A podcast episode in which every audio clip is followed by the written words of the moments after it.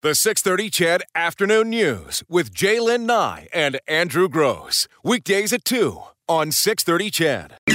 You're listening to the 630 CHED Afternoon News with Jaylen Nye and Andrew Gross on 630 CHED, Edmonton's breaking news and conversation station.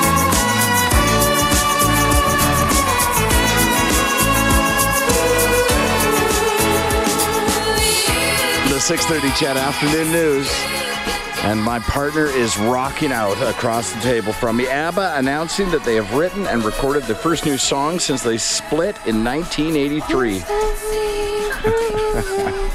Oh, uh, the Swedish group uh, had nine number one hits in the UK between 1974 and 1980. They've sold hundreds of millions of records worldwide. Wide. I'm so excited. They announced on Instagram that they have recorded two new songs for a project in which avatars of the band will perform. Music industry expert Eric Alper joins us now. Hi, Eric.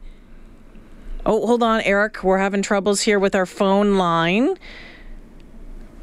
Hold on. There we go. Hi, Eric. No, I'm going to put you back on hmm. hold. What's going on? I don't know. I've never seen a big blue light Yeah. before. No, d- don't know if that's Okay, a let's special. try it again. Sure. Hi, Eric. Oh. Okay, there's still something going on here, guys. Well, we'll have to figure out our phone lines. We'll have to give it all, and then we get to do it again. We'll get to try it all over again here. Oh, Oh, there. hi, Hello? Eric. Yeah, hey. Oh, there you are. Hey. Sorry, I was just kidnapped by the Beatles. They wanted to make sure that uh, that their record for most records sold still stood, uh, as long as I don't talk about ABBA. Wait a minute. I thought Sven is what's his name? Zamfir, the the flutist. Doesn't I used to see ads late at night that he had sold more records than the Beatles. I think I, I remember seeing Slim Whitman because they would say that he sold more That's right. records than the Beatles and Rolling Stones combined. And I'm thinking the Beatles and the Rolling Stones never did an album together. yeah, that's true. Very careful wording. Eric, I have heard that you love ABBA. Oh, I am an abashed ABBA fan. This was actually, they were the first concert I ever saw back in 1978 in Toronto. Um, and um, you know what? It, I'm a huge fan of the Beatles. So I think when you start to become a teenager and you think, oh, you know what? Maybe the music that I grew up on wasn't so cool. And then it doesn't become cool to like the Bee Gees and Neil Diamond and ABBA. Then sooner or later, it all comes around again. And I think not only is this a really great thing, I think, for ABBA and all their millions of fans around the world, but I think it's going to be really interesting to see because I know that the en- entire entertainment industry is going to take a look at this and say, if this works, there's no reason why we couldn't do this with Harry Potter and Star Wars and Buddy Holly and have these avatars go out on the road instead of the band while the band is Oh, sitting at so home. what, what does that Like, even how mean? is this going to work? Okay, so what's going to happen is they're going to put a chip inside your head when you are born. No, um, what what really is going to happen is that they're going to combine avatars, 3D, and artificial intelligence, and they're going to make this into like a giant IMAX-like concert um, spectacle, perhaps with a side of a museum or a traveling roadshow of memorabilia. And all of this is going to be in conjunction with a two-hour ABBA special that is going to be airing later this year um, on uh, American networks and Canadian networks as well. So it's a giant celebration, really. But the part of it is it's an Avatar tour project that they the band got together for one of the very few times, all sitting in a room, pretty civilized, um, and then this idea came up on well. How do we do this if we don't want to go back on the road again? And thanks to technology, we now have our answer. Didn't they say that they would never, ever get back together, never do uh, music together again? Was it that nasty of a breakup, or were they just done with each other? It's probably what our worst nightmares are if we were in Fleetwood Mac times 10 because you couldn't even like with with ABBA because there were two couples, two married couples in the band, the women couldn't go out. They were bombarded. They were just harassed. They had paparazzi all over them. And the two guys who were the, the songwriters, Benny and Bjorn, they were just happy to sit in a hotel room writing songs all the time. So it just became this this very tiny bubble that they live the world in. Meanwhile, they're looking at their bank accounts going, how is it that we have hundreds of millions of dollars, but yet we're so miserable? And I think that that's exactly what happened. And, uh, and then um, a couple of projects came along, and one of them happened to be the idea of a stage show called Mamma Mia. Yeah. And they said yes, and that just basically exploded. Right now, there's, you know, 60 million people that have seen the stage performance of Mamma Mia in over 400 cities, which is astounding when you think about it. Yeah, I think hair was bigger. Anyway, uh, My hair was longer. yeah, exactly. You know. So just to clarify this point, because Yeah. I'll tell you what I thought when I saw the story. I thought, well, that finally answers the question: When will ABBA run out of money? That's what I thought this was, uh, because what else would get the four of them together again? So they did get together again in order to produce or write new songs, but they're just to be clear, they're not actually going anywhere. This is they're not going to go anywhere. And actually, I'll, I'll debate with you on the first point. They still have lots of money. I don't even think it's it's possible to, to spend that much. But I'll hmm. tell you what I think it is, though.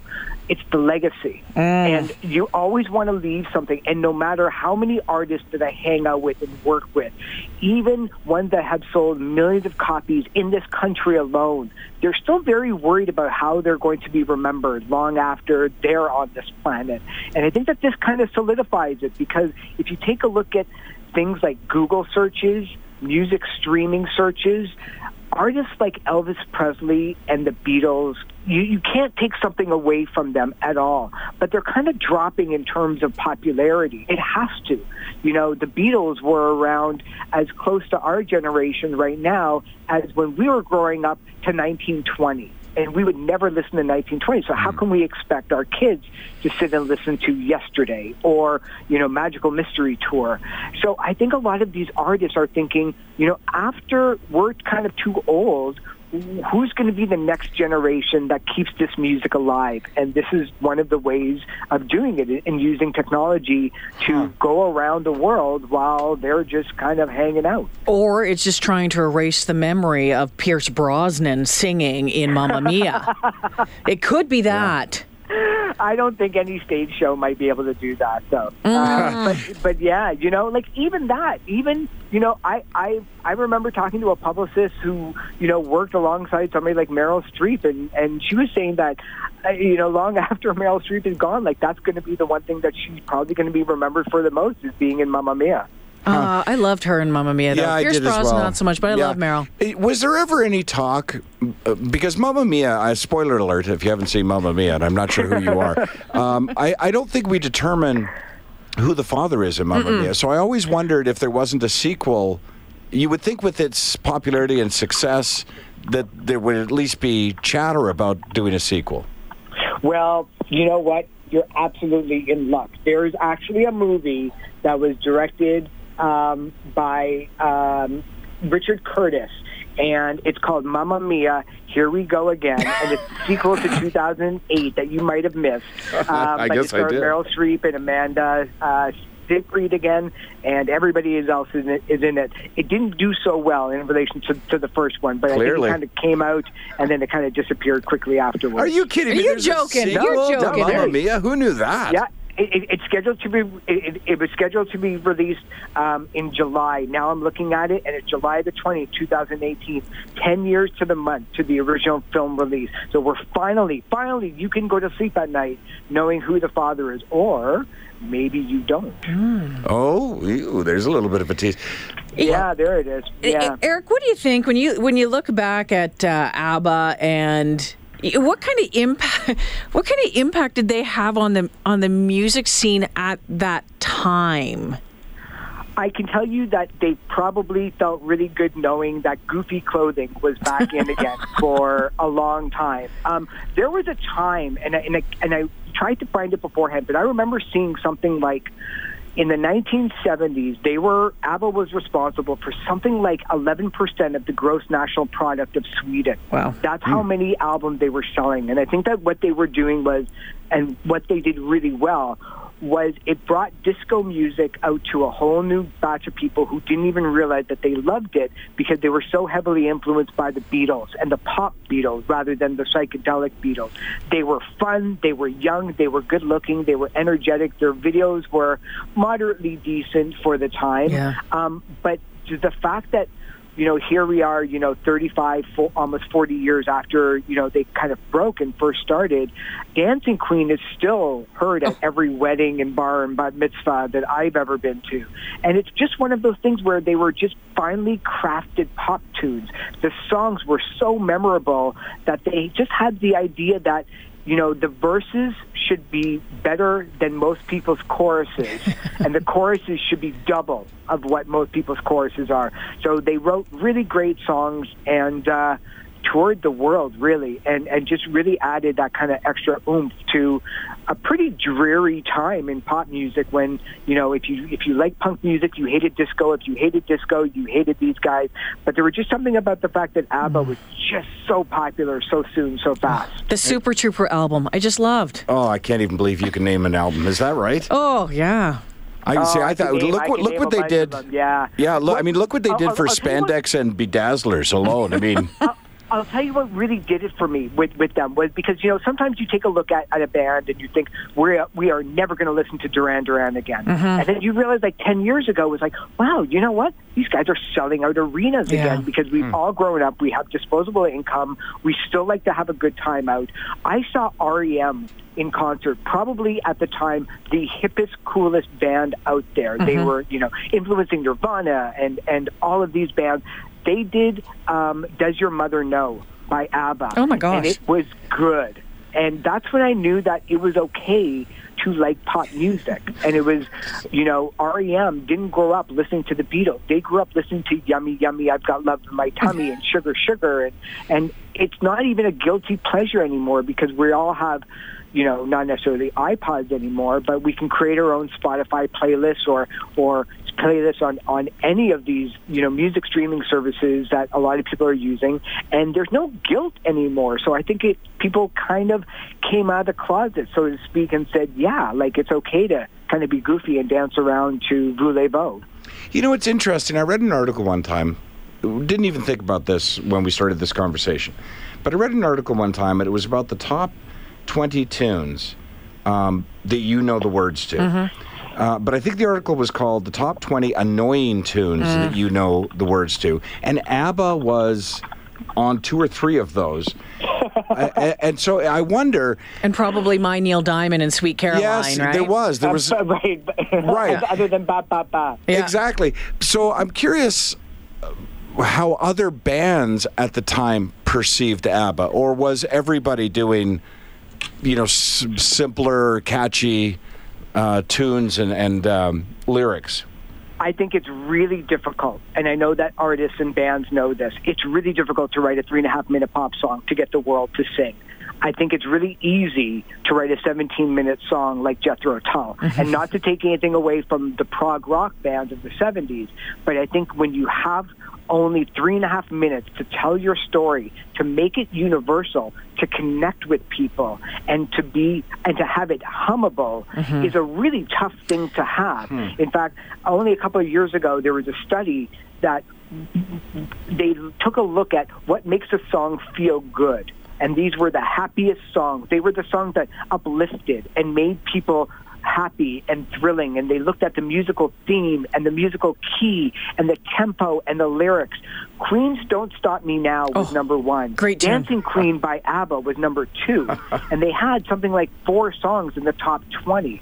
I think that they just hit this brain mm. pattern in all of us not to be depressing, which is so strange considering how depressing and going through divorce and going through heartbreak and breaking up that the four of them had to do together. But meanwhile, they're writing all these glorious pop songs. So, it, will the new songs be as glorious?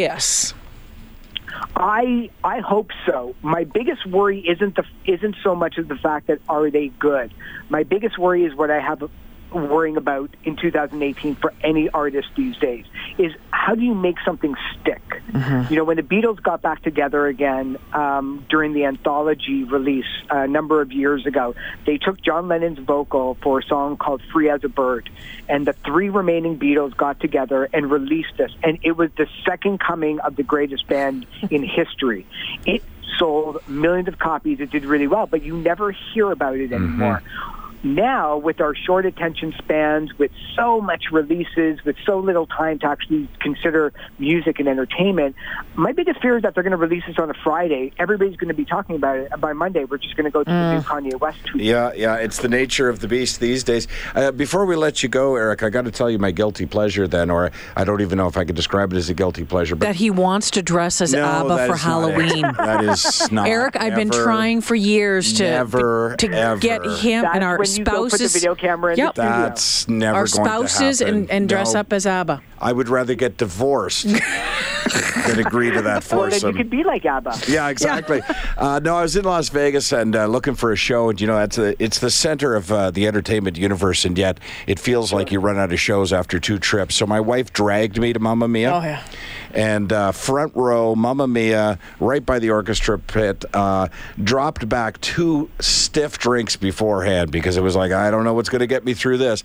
And it was the Great. best night ever. That the, the, you're right. The music's so uplifting, and it's yeah. And I mean, people in the audience get into And it. And how many dance. times That's- have you seen it since? I've seen it three times since. Thank you. That's Yeah. exactly what it is. Even if you are so, um, even if you're so tight, even if you're so rigid, even if you're like, I'm not going to enjoy this, just take a look around and look at how many people are dancing Yeah. like nobody's watching and singing like nobody's hearing and all of that stuff. And you just can't help realize that this is what seeing a live show in a concert is all about. It's Yep. part of that. It's part of that community spirit, really. Eric, uh, we're going to dial you up again once those tunes come out, and we'll Mm-hmm. have another conversation. Want to thank you for joining us on this uh, Friday afternoon. Music industry expert Eric Alper, thank you so much. Uh, always happy to talk to you both. Thanks so much. Have a great weekend.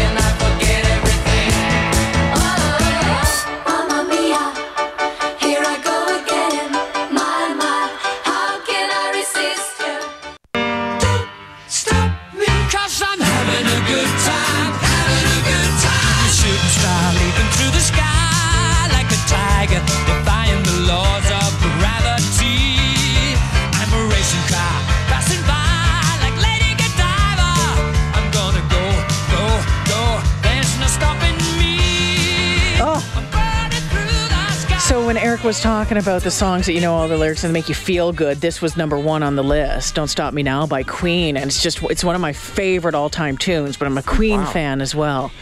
It- Freddie Freddie Mercury was such a showman. Yeah. Oh. Oh, yeah. Yeah. Did the Eagles make our list of, from Not- listeners? of- not yet. No, not yet. But I, I suppose. But they're still together. Although I think someone died recently, didn't? Didn't didn't someone died. Freddie Mercury die? Yeah, yeah, yeah. Well, that would be But that, yeah, yeah. That, that would right. yeah. But I was thinking for a while there that the Eagles were all still together, and then just popped in my head that someone no, no, died. for sure. Yeah. Wow. Uh, hey, listen. Who was it- it that just died? Uh, I don't know. Do you want to Google it while I talk? No, it's okay. All right. Um, I mentioned uh, we're going to get into the big blue folder, and this one I uh, t- uh, teed up and teased. So I thought you'd find it interesting, uh, Jayla and I, for sure. So it was a, a study by YouGov. They're a site I go to to look at uh, surveys that have been taken, and sometimes I pick a cherry like this one. They surveyed 2,011 children between the ages of 6 and 18, so young adults. And what they did was they gave them pictures of uh, technology. They gave them pictures of things and said, Do you know what it is? And then they recorded how many uh, successfully and accurately described what it was. Um, they did a rotary phone. Uh, 5% of those surveyed did not know what it was. Okay. So not bad. A disposable camera, 9% Okay. did not know what it was. A postcard, 23% did not know what it was, identifying it as simply a picture. Um, a record player, 26% That's of the kids did not know what it was. A typewriter, a manual typewriter. Also, uh, 27% did not know what it was. And then it starts getting really bad. Videotape. 37% had no idea what a videotape was. A cassette tape, 40% didn't know what it was. A floppy disk, 67% didn't know what it was, but here's an interesting side note to it. Several of them identified it as what they thought was a shortcut for the save button uh, printed on a 3D printer. They didn't know. You know when you go to save something, Yes. it shows a little Yeah, yeah. floppy disk? Oh, yeah. Right. So, but that's an actual floppy disk. So all these kids know that that's the save symbol, but they didn't know it's based on Okay. something that actually existed at one time. Remember in school an overhead projector? Yes. Remember those? Uh-huh. Mm-hmm. And the teacher would write on it and then move it around. And 71% had no idea what it was. And finally, they showed them a picture of a pager. 86% had no idea what it was. Pagers. Remember pagers? Absolutely. And we thought it was the greatest piece of technology. Mm. No matter where you are, s- you can. It'll, and do you remember the the before they went out of style, before cell phones were a thing, you could get messages Yeah, on yeah. them. Oh, yeah. You could you know do all. You could read them. Do you yeah. remember cassette tapes though? Did Oh, you make sure. you know? Did you make cassette tapes Of and make them for your girlfriends and No, no? no, no, no, no, Oh. no. I was too dedicated to my schoolwork to be doing stuff like that. But Tim Lawrence used to make me uh, cassette tapes. He was a boyfriend in in, in high that's so school. sweet. Yeah. Do you know what? And he uh, would write all the titles in Yeah. non-capitals. Yeah, and well, you have just to get the little lowercase. stickers out because you could write on that and then stick Yeah. them to the cassette. Then that's what, of course, jammed your cassette player. Um, kids today will never drive along the roads and see miles of cassette tape coiled up next to the curb. The 630 CHED Afternoon News with Jaylen Nye and Andrew Gross. Weekdays at 2 on 630 CHED.